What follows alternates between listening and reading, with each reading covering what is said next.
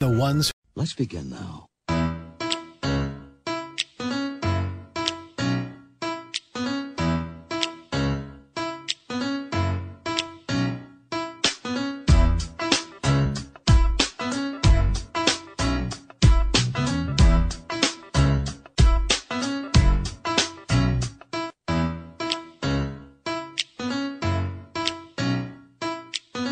All right, let's do this. Monday night in the city that we love. A show that you are pining for on the daily. And now you have it. Been a pretty busy week uh, for your boy. Got a damn mosquito bite like on the thigh. I don't know if like mosquitoes are just like pissed off or if I have a blood in my system that is just very attractive to them. Or maybe I just sit on the patio too damn much. But man, I got just nailed with mosquitoes. All right, anyways. Don't need to talk about that. Do need to talk uh, a lot tonight. Uh, obviously, we'll be heavy Chiefs based. Uh, we'll talk a little bit of Royals. Nicky Lopez departed from the squad, left a nice little note. That one kind of felt a little. I know you don't really have a lot of emotion towards individuals or athletes, maybe on your team or anything like that, but that one kind of seemed like a little bit of a sting yesterday when you got that notification of Nicky Lopez has been traded. We'll get into that a little bit later. I did just tweet um, just a second ago of like, could you imagine the haul that the Royals would get if they traded Bobby Witt Jr. today? I know somebody had to say it. Somebody had to bring it up. Bobby Witt Jr. been electric. We'll talk about him as well when we talk about the Nicky Lopez situation. We'll play what Vern had to say on Fescoe in the morning this morning about it, and uh, you can hear Vern tomorrow starting at six o'clock as it is Royals and Mets in town. Uh, uh, you think the Royals season's a d- disappointment? You ought to you ought to be a Mets fan, right? They spent a lot of money, and then they just dealt Scherzer to the Rangers, and everything's kind of falling apart for the Mets. You hate to see it. And by hate, I mean you love it. Um, but yeah, this is After Hours on 610 Sports Radio. I'm your host, Dusty Likens. Thanks for joining us tonight. We'll do the out of left field question at 8 o'clock. RIP to, to Paul Reubens, Pee Wee Herman. Now, there's a lot of people out there that think that, uh, you know, he might be a little creepy. He might be, um, you know, one of those guys that maybe you, you didn't watch because of an incident. And we know that that incident was, of course, I believe he exposed himself at an adult uh, movie theater. I believe that's what it was. I think that's uh, I think that was the the incident that one Pee Wee Herman did. But man, Pee Wee's Big Adventure, great movie in my life. Tell him Large Marge sent you. Uh, and then the tequila scene where he does the the iconic Pee Wee dance. But R.I.P. to Paul Reubens, cancer, brain tumor, 70 years old, passed away today. So I don't know what your opinion is on Pee Wee Herman. Obviously, the name's kind of interesting. I was a little too old uh, or I'm sorry, it was a little bit before my time. I wasn't a Pee Wee's Playhouse guy. That still sounds weird to say out loud. Um, but RIP to Paul Reubens. But I did love uh, Pee Wee's Big Adventure.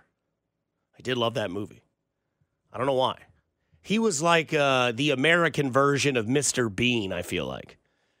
Right? Did you ever watch Mr. Bean, those movies? They were kind of weird. He was like a silent Rowan Atkinson, I think is his name. Um, but I forgot that Pee Wee Herman was in the movie Blow with Johnny Depp. Fantastic movie. I forgot he was like the weird, like drug lord guy. So that's uh, random stat. But no, humbling story from me over the weekend. So, um, big golfer, right? No secret, big golfer. Thought I could do something, uh, you know, that I hadn't really ever done before. I've only done it once, which was re-grip a club. It was a putter. Thought it was fine. Um, go to Dick's Sporting Goods, look to buy some grips and some grip tape, and I'm talking to one of their golf pros there, and he's like, "Yeah, we don't sell those. They're only online. You have to order them. You know, yada yada yada, whatever it is." And I'm saying, "Okay," and um, he's like, "But what you should do is you just let us grip them for you." I'm like, "No, man, that's gonna be like a hundred bucks. I don't want to pay that much money. I'll just go home." My old friend Brad Fanning, he had taught me how to do it years ago. All I need is a box cutter. I need a little bit of rubbing alcohol, a funnel, and a bucket. And I did the show last Thursday night. Went to the uh, went to the garage, bought a six pack of uh, Miller High Lifes, the champagne of beers, the number one in my book. And I proceed to regrip the club. And it doesn't go well. It's uh, literally halfway down the shaft. I can't get it to go further. I have to try to pull it off now. And when I do that, the grip rips. I then throw a temper tantrum because I'm dramatic and an idiot. Throw the knife against the wall. Throw the the old grip into the trash. And I say, you know what? Screw it. Take it back up to Dick's the next day. Same guy there. He's like, "What's up, man? I got a handful of golf clubs." He's like, "Yeah, you guys should just go ahead and regrip them." And he gives me that look, like, uh, "Yeah, try to tell you so." So. uh that was my humbling experience this weekend uh, when it came to uh, golf clubs and golf groups. Not as easy as I thought. And I guess the whole time I needed like a vice or like a clamp because it's just, but I just couldn't understand it because I couldn't. Uh, I couldn't get the uh, the grips to work. So this is After Hours. Dusty Likens with you. 913-586-7610. Uh, someone says that Pee Wee started with uh, uh, Cheech and Chong. Pee Wee Herman was was ripping those little uh, was ripping those little spliffs before he started doing Pee Wee's Playhouse. Huh. All right. Um, Angus Cloud, who played Fez in Euphoria, also passed. I saw that, but I don't watch Euphoria, so I don't know. So sad day of deaths, man. A lot of a lot of like celebrities dying lately. Hmm. Somebody says from the 816, hey Wolf, my old lady could wrap your shaft on your club. No need. No need. Somebody says Dick's in Lawrence has a bunch of stock in store grips. I mean, the last time I was there. Ah, yeah, yeah. Well, it's over with now. We've been uh, we've been humbled. So uh, yeah, we don't have to worry about that. But one thing that is interesting is that on Twitter today we did have the uh, the tiers come out. Right, we had the tiers of I don't know people saying that you know this quarterback is here, this quarterback is better than this quarter, you know, whatever it might have been. And I thought an interesting take on everybody's, you know, quarterback list was that they're all the same, right? There's there's no real there's no real surprise of maybe a name that's in the top 5, right? There's no there's no real shocker anywhere when it comes to you know, maybe somebody's pick over somebody else's. And I thought it was interesting when you look at the top five, which was I believe it was a Mahomes, Burrow, Allen, um, Herbert, Rodgers. That was the top five quarterbacks in the top tier. Now, Mike Sando was on Colin Cowherd's show, and Colin Cowherd kind of took the route that I wanted to take on this because yeah, the top five names, they're all grouped together, but this is what he had to say when it came to the list and where Mahomes is kind of separate in an own world. Uh, what was the gap between Mahomes at number one and everybody else? There almost should be a super category of one of one because because really Joe Burrow's one vote behind. But think of this, Colin. Let's just go bigger picture than who's in tier one now. Let's talk historical football. The legacy championship quarterbacks of you and my lifetimes. Okay, Joe Montana, amazing. But guess who allowed the fewest points in the 80s? The 49ers. Hall of Famers throughout the defense, right? Tom Brady, great quarterback, great winner. Top 10 defenses all over the place when he was winning those championships. Patrick Mahomes can have a mid defense at best, the worst special teams in the league. He can high ankle sprain himself, and he can put it on his back and win the Super Bowl.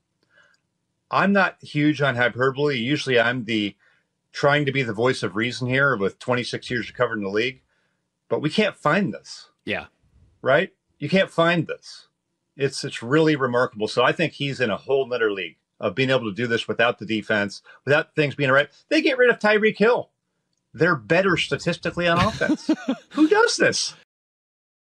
Patrick Mahomes is the answer to that question. Again, that was uh, Mike Sando of Mike Sando of uh, Fox Sports. He's on the herd uh, with Colin Cowherd on that little snid bit there from when it comes to you know the the top tier quarterbacks, and it just kind of goes over, um, you know, as you know, well, how is Mahomes on this list, and where is his separation? And I think the best part about this list is that there's obviously the quarterbacks that we all know who are the good ones. Uh, and the, the, tier one is Mahomes, Burrow, Allen, Rodgers, Herbert. That's your top five. Your second tier is Hurts, Jackson, Trevor Lawrence, Dak Prescott, Matt Stafford, uh, creepy Deshaun Watson, and Kirk Cousins. I think Kirk Cousins a little disrespect there. I'd have him above Watson. I think I might have him above Dak Prescott. Um, I'd also have Matt Stafford above that. Again, Matt Stafford, probably a little bit of recency bias because of injury. But again, the main point of this is you might have a tier one, which I don't think anybody disagrees with when it comes to Mahomes, Burrow, Allen, Rodgers, and Herbert. I think those names are all solidified in the top five. In fact, you probably have one MVP within that list. If it's not, it's my guy Trevor Lawrence in tier two. Just you wait. Um, but the interesting take is like the separation distance of Patrick Mahomes and everybody else. Like Joe Burrow is fantastic, and it is confirmed by Peter King that Joe Burrow will be one of three quarterbacks in next year's Netflix series quarterback. We all knew Burrow was eventually going to get there. Hopefully, we get that uh, a healthy Joe Burrow, right? And uh, we get to see some more dialogue between the Chiefs, Bengals, Patrick Mahomes, and Joe Burrow. But as good as Joe Burrow and Josh Allen are, franchise changing quarterbacks, potential Hall of Fame quarterbacks, MVP candidates every single year and should win their division with their team almost every single year. It'll be a tough get this year with uh, Josh Allen, but you'd think that the the Cincinnati Bengals would probably be atop of the North, and and Buffalo's going to have a fighting chance with New York and Miami in the East, which is a loaded division in itself and a topic for another day. But the separation and the points that they bring up about Patrick Mahomes and his you know his capability of being that guy so far and this is one of those things that now is at a national level. This is something that, you know, you heard on this station last year was, oh, they lost Tyreek Hill. And my biggest takeaway was Mahomes makes Tyreek Hill a better quarterback. There's no doubt, or a better wide receiver. There's no doubt about it.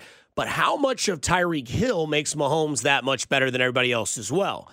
And the separation between that was Tyreek Hill is a much better receiver with Patrick Mahomes. There's no secret. He's still an all pro badass wide receiver with Miami. He showed that last year with Tua and Skylar Thompson and other names that filled in while Tua would miss a few games due to concussion protocol. But Patrick Mahomes will be the number one player on the NFL's top 100 list. We already know that. He's the reigning and defending MVP. He's the first quarterback since I don't know when to win MVP and the Super Bowl MVP in the same year. And the thing is, is that the conversation to be had is that yes, he's number one, but he's number one by a long shot. And the best similarity, surprise, surprise, that I can give it is a golf analogy. And in the years from 97 to 2007, that 10 year gap, Tiger Woods was the number one golfer in the world, right? And number two was more than likely for a lot of the times Phil Mickelson. And Phil Mickelson was still a multiple winner at the Masters, major winner, big time golf name, very good, left handed, could use any sort of wedge and make it look like a knife through butter. But the separation between Phil and Tiger was enormously large. And everybody knew it. Tiger Woods was just that much better, that much more dominant than everybody else in, in, in his position, which was golfing. And Mahomes is that way right now in the NFL. And it's very laughable to how crazy comparable that is.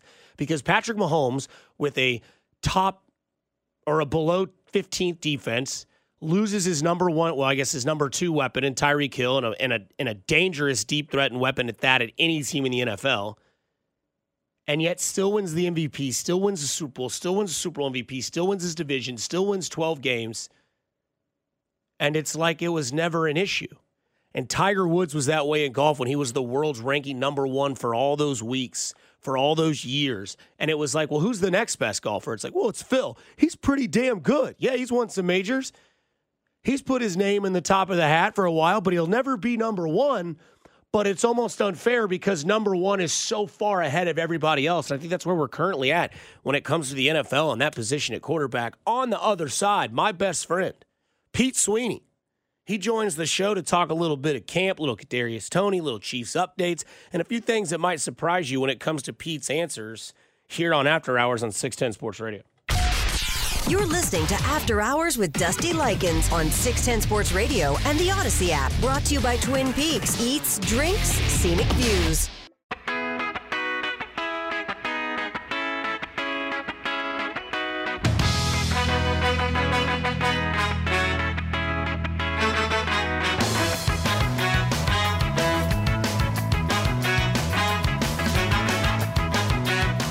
Here on 610 Sports Radio. Dusty Likens with you tonight until 9 o'clock. We'll get to the out of left field question at 8. Maybe Cody Tapp will steal it for his uh, show tomorrow. Who knows? He's done it before. Wouldn't be surprised. 913 586 7610. If you'd like to chime into the show. Talked to Pete a little bit earlier. Decided to uh, say, hey, why don't we just go ahead and record a little conversation, talk a little camp, talk a little bit of business. And uh, Pete Sweeney, who's our guy on the field all the time, always notepad, pen handy, ready to rock and roll. Pete Sweeney on how things are heating up and how things are getting a little gnarly at camp. Yeah, you, you're joking, but you, you kind of nailed it in the sense that this camp it, it's longer than ever. The Chiefs got the nod to start a little bit earlier, like the Detroit Lions, because they have opening night. But we, I believe, have had eight full team practices, and there's still two weeks to go before the first preseason game. So it's allowed us to learn a lot, and I know a lot of people are excited about the 2023 season. Do you find it uh, lazy, interesting, or maybe there is a little bit of something here uh, from what we saw over the past weekend that we'll catch up to today? Uh, that was the annoyance of defenders to Travis Kelce, who had uh, basically just had enough and threw a couple haymakers. We're going to talk about this on Sunday, uh, but practice went a little long. But but what's the perspective from somebody who's around this team all the time? Because the way I kind of leaned into it was it's hot.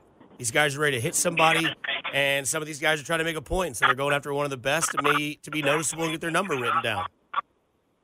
Yeah, I, I'm not so worried about it, and I know that Travis Kelce felt the need to tweet and apologize about being a team leader, and I thought it was a a, a big move by him to go right up to Andy Reid and, and tell him that he lost his cool a couple times in, in practice and has said that he's going to try to keep it down a little bit in, in a sense. I, I think there's been a point of emphasis these past few years, and you can tell that Steve Spagnuolo and his staff have been preaching it in we want to turn the football over more. And so you tell that point of emphasis is hitting with them where these pass catchers are making the reception and they're going a little bit longer than they usual uh, than they usually have in the past, and it's annoying guys at, at times.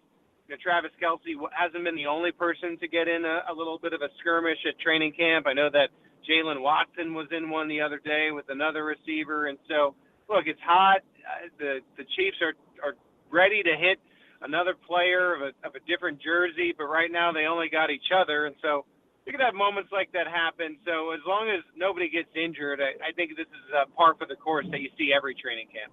Yeah, I mean, I know there was a story that came out of Cincinnati where I think Orlando Brown, former chief, was was getting clawy with uh, defensive linemen. There's scrapes all over his neck. It's just the middle of summer. Um, here's the other one, and then we'll get into what we've seen over the last week. At least you and I, since we've been up there in uh, St. Joe, kind of together, maybe seen things from a different perspective. Dude, uh, it's tough. Everywhere I go uh, and I talk to buddies about sports, it's Chris Jones. He's going to play. He's going to sign. You've got jokers like Jason Brown who who don't think he's going to play even though he's under contract. We know he's he's kind of an ass anyway. But Chris Jones, man, right? Fifty thousand dollars a day. We're up to almost a half a mil in fines. Like, is this the week he breaks camp, or like, what are we actually waiting on? Yeah, you know what? I I would have thought that it would have happened by now, just because of the fines but this doesn't seem to be a situation where Jones is worried about these fines that are, are racking up. He's instead just eating them. And I, I guess what he's figuring is I'm going to make so much money on this next deal that these fines are going to be a blip on the radar. What a good problem that is to have. But I, I just sense that both sides of this thing, they they feel like I, I think they're in a stalemate of some sort where it's Jones is is trying to be hard about that thirty million dollar number. Where I, I believe the Chiefs might be saying at this point, well, come to camp and and then we'll talk. And what you've got is this ultimate stalemate. And and until one side budges, you're going to have what you have. And I thought Jones would be in camp already. And so it's very hard to predict when this thing is going to break in a sense. I, I'd say this we're heading into a day off tomorrow why not a day off for Brett Veach and Jones's representatives to get on the phone and just try to get something worked out so the Chiefs can move on past this. This is the one lingering item at training camp that you really haven't seen a solution for, and I, I know that fans feel this way, and I think us reporters feel the same way too. Like the sooner this is over, the better, so we can just start talking about real football. Pete, when you speak of real football, the first preseason game, I believe, is uh, Sunday the 13th. I know rosters and all that sort of thing have to get uh, narrowed down by what the third preseason game. It's all like one cut now. There's not the the wait and see. Um, how about this Prince kid? I saw your tweet this week where he said, "Go ahead and ink his name into the 53." This running back uh, situation for the Chiefs seems like it's kind of got a little loaded room of talent. Yeah, Deneric Prince has has been impressive really throughout the off season, and you've really seen what he can do at training camp. And I'm not even just talking about running backs. You can include some of the other pass catchers, whether it be Kelce and some of the tight ends, or even some folks in in the receiving room. Prince is right there when it comes to pass catching ability. So, what becomes the question then when you're talking about a pass catching running back? It's can he pass protect? And so, I feel like if he can show the Chiefs that he can pass protect by the end of camp and show some strides there, I mean, we already know he's going to be the kick returner, but could we see him eat into the snaps of somebody like a Clyde Edwards-Helaire or a Jerick McKinnon? I just think he's performing at that level of good. He's got three preseason games to show what he can do as well. But for me, yeah, number 34 has probably been the most impressive offensive player at camp. And I think that's been a little bit unexpected just because you know who's in camp with the Chiefs. They drafted a wide receiver. Everyone's crazy about Justyn Ross. To me, Derek Derek Prince has been the most impressive. I want to move over to the receiving corps because almost like to an annoyance was the Justyn Ross talk of the offseason. Uh, it took one punt return in practice to put Kadarius Toney on the sideline. I'll dive into him a little bit here in, in a second, but Justyn Ross and Rashee Rice kind of look like they're stealing the attention in the receiving corps on the on the uh, offensive side for one. Patrick Mahomes and the uh, the the people that get on the X device and put out messages. Yeah, and and so far so good, right? We talked about the preseason games. You're only going so rough in training camp, right? So we know Rashee Rice has been playing. Less worried about him. What's going to happen when Justyn Ross takes his first licking in two years, right? So you've got you've gotten over the hump where I think he is proven to be a target that Patrick Mahomes likes. You see the videos on social media. His route running is there. He's been able to stay stay healthy this far. It's is he going to be able to sustain hits in a real football game? And I think the first preseason game is going to be a good test of that. I got my new 53 man roster coming out tomorrow, and I, I'll tell you, Justyn Ross is on it because I see the Chiefs keeping seven receivers because I think Kadarius Toney will eventually go to IR. I know you were talking about uh, discussing him in a second, but I, I think that'll leave room for uh, Justyn Ross to be on it because if you're talking about six receivers, you, you like a room that's six receivers deep. And the Chiefs have been trying to tell you that he's going to be on the roster just by all the reps that he's been getting with Patrick Mahomes. I've been surprised to see it. I did not expect it. I thought he was going to be with the second team, but he's been playing with Patrick Mahomes a lot, and that leads me to believe they want him to be on this roster. Yeah, I think the tweet I saw today was from, of all people, Micah Parsons, and it just said a lot of people forget this dude was a first round pick, and so far, again, in simulated practices and pads with friendly fire, he seems to be uh, kind of setting himself up for for quite the successful turn with Patrick Mahomes. Now, Defensively, I'm on record already as saying I think this defense can be a top 10 unit in the NFL. Patrick Mahomes never really had a solid defense to support himself with. It seems like the Chiefs' strategy, at least from what I'm seeing, is let's hold teams, you know, this isn't really a bold strategy. Let's hold teams under 17 as best we can. And then when we get to the fourth quarter, let's let this slew of running backs kind of close the game out. Or is this going to be basically the same Chiefs team as always? Just adapt, be the best offense, and have a top 15 ish defense? Well, I, I think the ceilings of the offensive line, and you mentioned the defense, I think the ceilings are higher than they've ever been for Patrick Mahomes as a starter. Now, it's can they meet to what they are on paper? I, I look at that front seven. You, you wish that there was maybe another defensive end in camp, although Malik Herring is coming along. You have Mike Danna dealing with an injury right now. But the second and third levels, I think you know you could put those up against anyone in the National Football League. When you look at the linebacker corps, Drue Tranquill, who's a newcomer, he has looked great.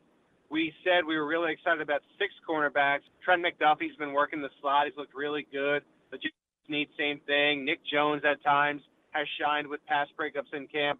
I even think now that you have another slot open, potentially a guy like Kahlef Hailassie, who's lesser known, Ekow Boye-Doe, who's been this really good local story from K State. Perhaps they could round out your cornerback room. And I just, I think you're young, you're really good in the the defensive room, and let's say George Karlaftis can break through and be that guy for 17 games, rather just that ending stretch of the year, get on in, in the range of 10 to 15 sacks. You feel like Jones is going to be there too when he finally does show up. I mean, I, I think you're looking at a potential top five, top 10 defense. And if they're doing that and you got Patrick Mahomes, man, I, you suddenly have a situation where you could win a lot of games. And, and who knows, right? The Chiefs have been 14 and 3 so many times in recent years, you know, th- you know, 13 and 4. What if everything went right and you start to threaten with history, not to get ahead of ourselves? But I, I really think if you put the defense and offensive line of this caliber around Mahomes, the sky's the limit. Speaking of Sky, uh, you kind of segued perfectly in there with Kadarius Toney. You'd mentioned could go on the uh, the IL. Is that that's a you have to miss four games, right? Is that where that is with Kadarius Toney? Also with Sky Moore. Which of these receivers that we've mentioned, Rashee Rice, Kadarius Toney, or not Kadarius Toney, but Sky Moore, uh, Rashee Rice, Justyn Ross, and then also Rich James. Somebody's gonna have to step up their role a little bit more than maybe they should have. Sky Moore, the year two guy, but is that correct? If he goes on the on the IL, it's a four games automatically. Yeah, yeah. So we can't go in the IR right now because the IR, like Nazeeh Johnson went on, just it ends your season before the 53 man cut down. So Kadarius Toney has to be on the 53 man. I anticipate, and again, as you'll read tomorrow, please read my 53 man roster prediction at Arrowhead Pride. I I anticipate them cutting Blake Bell for a day because veterans are not waived, which means they're not subject to being claimed by anyone else. They're released, so they can sign with you the next day. I think Kadarius Toney makes the initial 53 and then is placed on IR. I think they'll be cautious about that. He'll miss the first four weeks of the season, and then hopefully he's back by week five. And in the meantime, you're looking at a receiver room, yes, that'll be leading into Marquez Valdes Scantling and Sky Moore.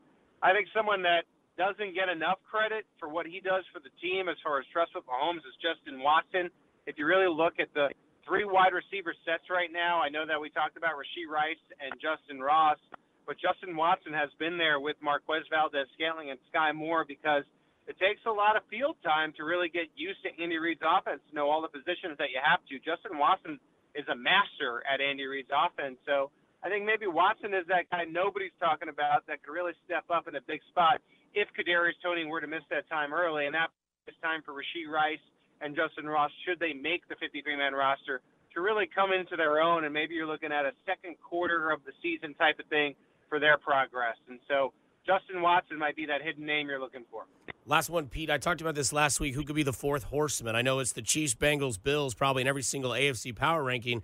Is it Chargers, Jets, Jags, Dolphins? Am I missing somebody that could step up and be that that fourth horseman in this race to the final uh, final week of the season when it comes to the AFC. I think the first three are locks. That third spot, though, I mean, maybe Baltimore sprinkled in there a little bit. Who knows? Also, tell the people how they can check out that 53 uh, man roster first edition.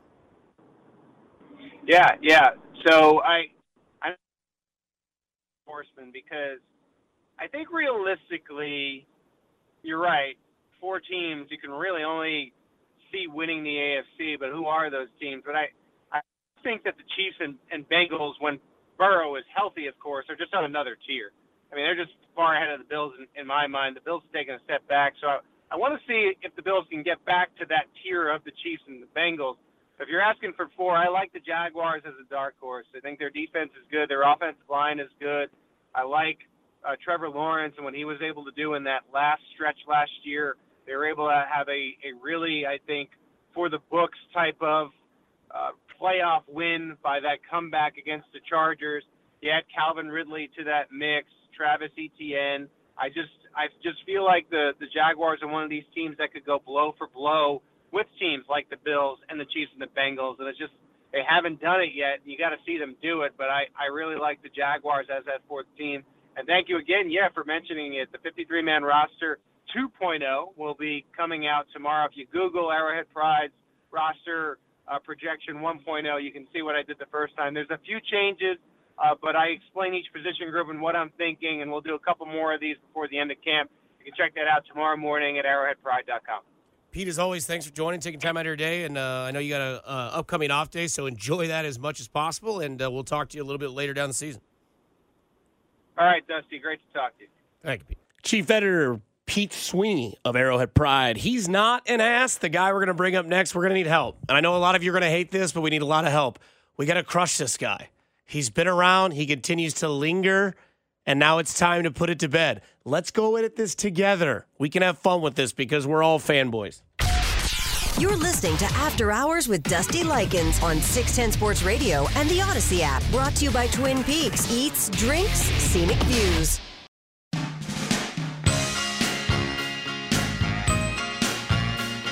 Here on 610 Sports Radio. Thanks for the segue, Mike Sweeney. We'll keep you updated if there's any more moves that happen with the Kansas City Royals. We had tweeted earlier, we, myself, Dusty Likens here, your host of After Hours Sent on 610 Sports Radio. Thanks for coming along for the ride. Here until 9 p.m., but uh, imagine what you would get if you traded Bobby Witt right now. The hottest player not named Shohei Ohtani in Major League Baseball at the perfect time. It's tough to say. It's tough to think about, but uh, we'll get into that a little bit later. Also, we'll get into what the Nicky Lopez trade meant for this franchise. But where I kind of want to go here is I want to go full attack mode um, with this. I guess you would call him a personality. I'm not really sure how much of it is, uh, you know, worth the uh, worth the listen, but it seems like every year, right? Somebody tries to be that guy. Now, we know Bart Scott last year was the one that kind of, you know, was the was the full running uh, force of Chiefs slander. It's no surprise that Jason Brown, our dear friend here at 610 Sports Radio, who has blocked myself, Nick Schwartz, I think he even blocked Cody Tapp, refuses to come on the air after we hung up on him because he just didn't make any sense of what he was saying. Here's his newest thing. And by the way, he's pretty confident. Everyone's coming after you harder every single year, which all the naysayers out here think automatically, oh, the Chiefs are going to go 14 and 3. No, it doesn't work that way. And Chris Jones now has been in the limelight as possibly not coming back. That's two or three losses right there. Stop playing. And if you want to really break it down even more, how is the O line going to be different? I like the two tackle additions, but inside, I'm not sold on the Chiefs' offensive line. And defensively, it reminds me of two years ago when they struggled during the regular season, got in, made a run, Bengals beat them. Um, this is that roster similarity, and it's always hard after a championship run. So I see them having this type of hiccup year. 10 and 7 still is a possible playoff team, but I don't want to hear 14 and 3. If they do, I'll eat crow. But if they don't, eat it. Well, I can't play what he said, but it, it rhymes with stick, is what he says to eat. And again, I don't mind people that make bold takes that can back it up. And I know Jason Brown will never join this show, but that's our job now to go full force and attack this man because this man literally does not know what he's talking about. And I know there's a lot of people out there that'll be like, Dusty, stop. You don't need to give him any attention. That's what he wants. Clickbait. He wants. I literally don't think that's what he wants. I literally think he's an idiot. I think he's literally a dumbass when he comes to talking about football. I mean this from the bottom of my heart. He's not smart. He says they don't have good interior linemen. They have the burr in football that's maybe a debate if you want to take Jason Kelce, but Creed Humphrey's going to be by far the best center in football for the next five to seven years. Trey Smith, outstanding right guard, one of the best in the game. Did he forget that that Joe Thuney still plays on this team too? Who's an all-world left guard? So again, he doesn't know what he's talking about. He thinks 10 and 7. Patrick Mahomes has not lost seven total games in one year. In fact, their record last year, 14 and 3. The year before, when he said they lucked in and got into the playoffs and made a run, they went 12 and 5. And they lost in the AFC championship game. They went 12 and 5. Mahomes as a starter since 2017. 10 and 6, 12 and 4, 12 and 4, 12, 14 and 2, 12 and 5, 14 and 3. The last time the Chiefs won 10 games was in 2017. And that was his first year as a starter, and he missed. No, he didn't miss any games, but he, you get the picture. Mahomes doesn't lose. leaked into the playoffs and lost an AFC championship game. Yes, to Cincinnati. 10 and 7. Seven losses. You don't like the interior line, and then you mentioned Chris Jones might not come back. He's under contract for another year, you buffoon. No one's saying that Tr- Chris Jones is getting traded. All they're saying is, when is he going to report? He's under contract for one more year. If anything, he's not here next year. Two losses without Chris Jones, 10 and 7. Go attack Jason Brown. Give him the business. Let him know. Let this man know that what he's doing is wrong. We need to get him off the platform. We need to cancel him for ignorance. The guy just sucks. You're listening to After Hours with Dusty Likens on 610 Sports Radio and the Audacy app. Brought to you by Twin Peaks Eats, Drinks, Scenic Views. I could be looking for you, looking for you in all the wrong places. I could be missing on you, missing on you with all of this dream. Quick first hour here on After Hours. That's why it's got an S at the end of hours because there's three of them. We just have burned through the first. And I'll dive into your text messages concerning on the, the Jason Brown topic, but you gotta you gotta go after that, right? You gotta go after someone who's that ignorant. Just my opinion. From the 316, he's a loudmouth idiot. He's a dumbass, no question about that. Dusty, the best comeback is the silent treatment. It pisses people off. Not in this situation. Now, the silent treatment might piss somebody off, like if you're having a debate and it's a heavy argument and somebody just is continuously going and asking you over and over, What's your response? What's your response? I'm good. That's when it pisses somebody off.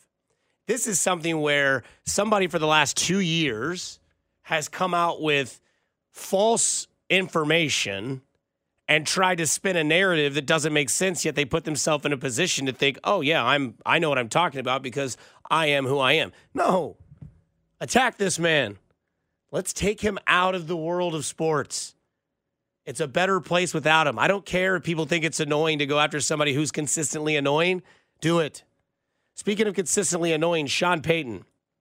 Um big fan of villains in the NFL.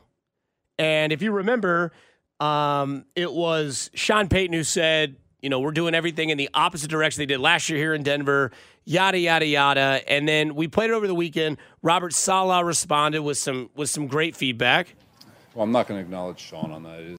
And before we do this, this is exactly what they're doing to each other that we're trying to do to Jason Brown. He, you know, he's been in the league a while. He can say whatever the hell he wants. But, uh, but as far as you know, what we have going on here, it's, um, you know, the. I kind of live by saying, if you ain't got no haters, you ain't popping. So hate away. You know, it's uh, obviously we're doing something right. If you got to talk about us when we don't play you till week four, and I'm good with it. You know, but uh, you know the guys in our locker room, they, they've earned everything that's coming to them. Um, um, and really excited about what's going on. I think Hackett's doing a phenomenal job here. Him, the uh, coaching staff is doing a phenomenal job, and, and we're focused on us. I get it. There's a lot of external noise. There's a lot of people who are hating on us. There's a lot of people looking for us to fail. There's a lot of crows pecking at our neck. Uh, but all you can do is spread your wings, keep flying high until those crows fall off and suffocate from the inability to breathe. It's a whole other analogy I'll get into later. But uh, but really, really, really excited about the group we have, the coaching that's going on, and uh, um, but I'm going to keep our focus on us and making sure that we're prepared every single day to do the best we can and uh, learn from our past and grow grow with every every moment that we have. So that was Robert Saleh's response. And then today, James Palmer of the NFL Network kind of gives like, I don't know, a rendition of what everything has been over this past weekend with somebody starting something, somebody reacting to it, and then Sean Payton responded with, I forgot sometimes that I have my Fox cap on and I have to watch what I say and that I'm not a report. But come on, man. Now, on Friday, we heard from Sean Payton when he said he regretted what he had to say, said that he is going to reach out to the Jets and Robert Saleh, somebody he thinks the world of, he said, and handle this in terms, I'm assuming he's addressing his apology or his discussion with, say, Nathaniel Hackett or Robert Saleh at the right time and do it the right way. That happened before Aaron Rodgers comments. Now, what Sean Payton was trying to get at in this article and speaking to a number of players was this that you guys need to be taught the right way. My group is going to come in and teach you guys the right way. I had a chance to speak with Sean Payton on Saturday when he told me, I think I have the credibility with my staff and myself to come in and show these guys that there is a right way to do it. I've done it this way, I've won this way. We're going to start building and changing that culture. Now, owner and CEO Greg Penner believes he has started to change the culture in a sense. But we have to remember all of the comments, right, in that article were not just directed at Nathaniel Hackett. Sean Payton was saying that the blame for what happened last year and the worst offense we saw in the NFL last year fell on a number of people. It wasn't just Nathaniel Hackett. He said it was the coaching staff. He said it was the general manager that's still here, the president that is still here and all of the PR that surrounded everything leading into that season. So, really, what Sean Payton was trying to say is to my players, that is an outlier. You are more talented than that. Because remember how the article started with him saying, I'm going to be pissed off if we don't make the playoffs. That's the part that his players have grasped onto, that they believe with his coaching staff coming in and what Sean Payton has done in the past, that they have a chance to maybe perhaps do that. And the other part we know is Sean Payton was trying to protect his quarterback and stand up for his quarterback, which we all saw throughout the NFL the last year. The person who probably took the most blame and the most criticism, honestly, was probably Russell Wilson, who is still here and still the Denver Broncos quarterback. And the last part I will say, Rhett, we know this has done a lot uh, in New York, in the locker room in New York. Here in Denver, they just won the NBA title. They have Prime right up the road, turning things around at CU. Sean Payton is right now the most popular person in Denver and in Colorado for the comments that he made. Yeah. With the fans, it has hit probably exactly where Sean Payton would have liked. That's why Sean Payton needs to lean into this. Sean Payton needs to lean into this heel role, the villain of the NFL, the guy that's been suspended because he supported Gregg Williams, who tried to kill Brett Favre on the football field. You remember. And then you get Aaron Rodgers, who used to be the heel, who used to be the bad guy, took a $35 million pay cut to make his team successful and became a different guy in New York, who says this about Sean Payton. I'm not going to ask you about Sean Payton's comments directly, but I will ask you to maybe address Nathaniel Hackett as a coach and what he means to you and what he can bring to this Jets team. That story goes out there. I had about a million texts from people in the coaching community saying that was out of line. Yet you see Hackett out here, he's still pumped up. I don't think it affects him as much as maybe it affects everyone on the outside. And yet you and him have this great bond and union together where you've always had his back, he's always had yours. Yeah, I love Nathaniel Hackett. And those comments were very surprising. Um, to, for a coach to do that to another coach. My love for Hack goes deep. You know, we had uh, some great years together in Green Bay, kept in touch. Um, love him and his family. He's an incredible family man, incredible dad. And on the field, you know, he's arguably my favorite coach I've ever had in the NFL. Just his approach to it, how he makes it fun, uh, how he cares about the guys, uh, just how he goes about his business with respect, with leadership, with honesty, with integrity.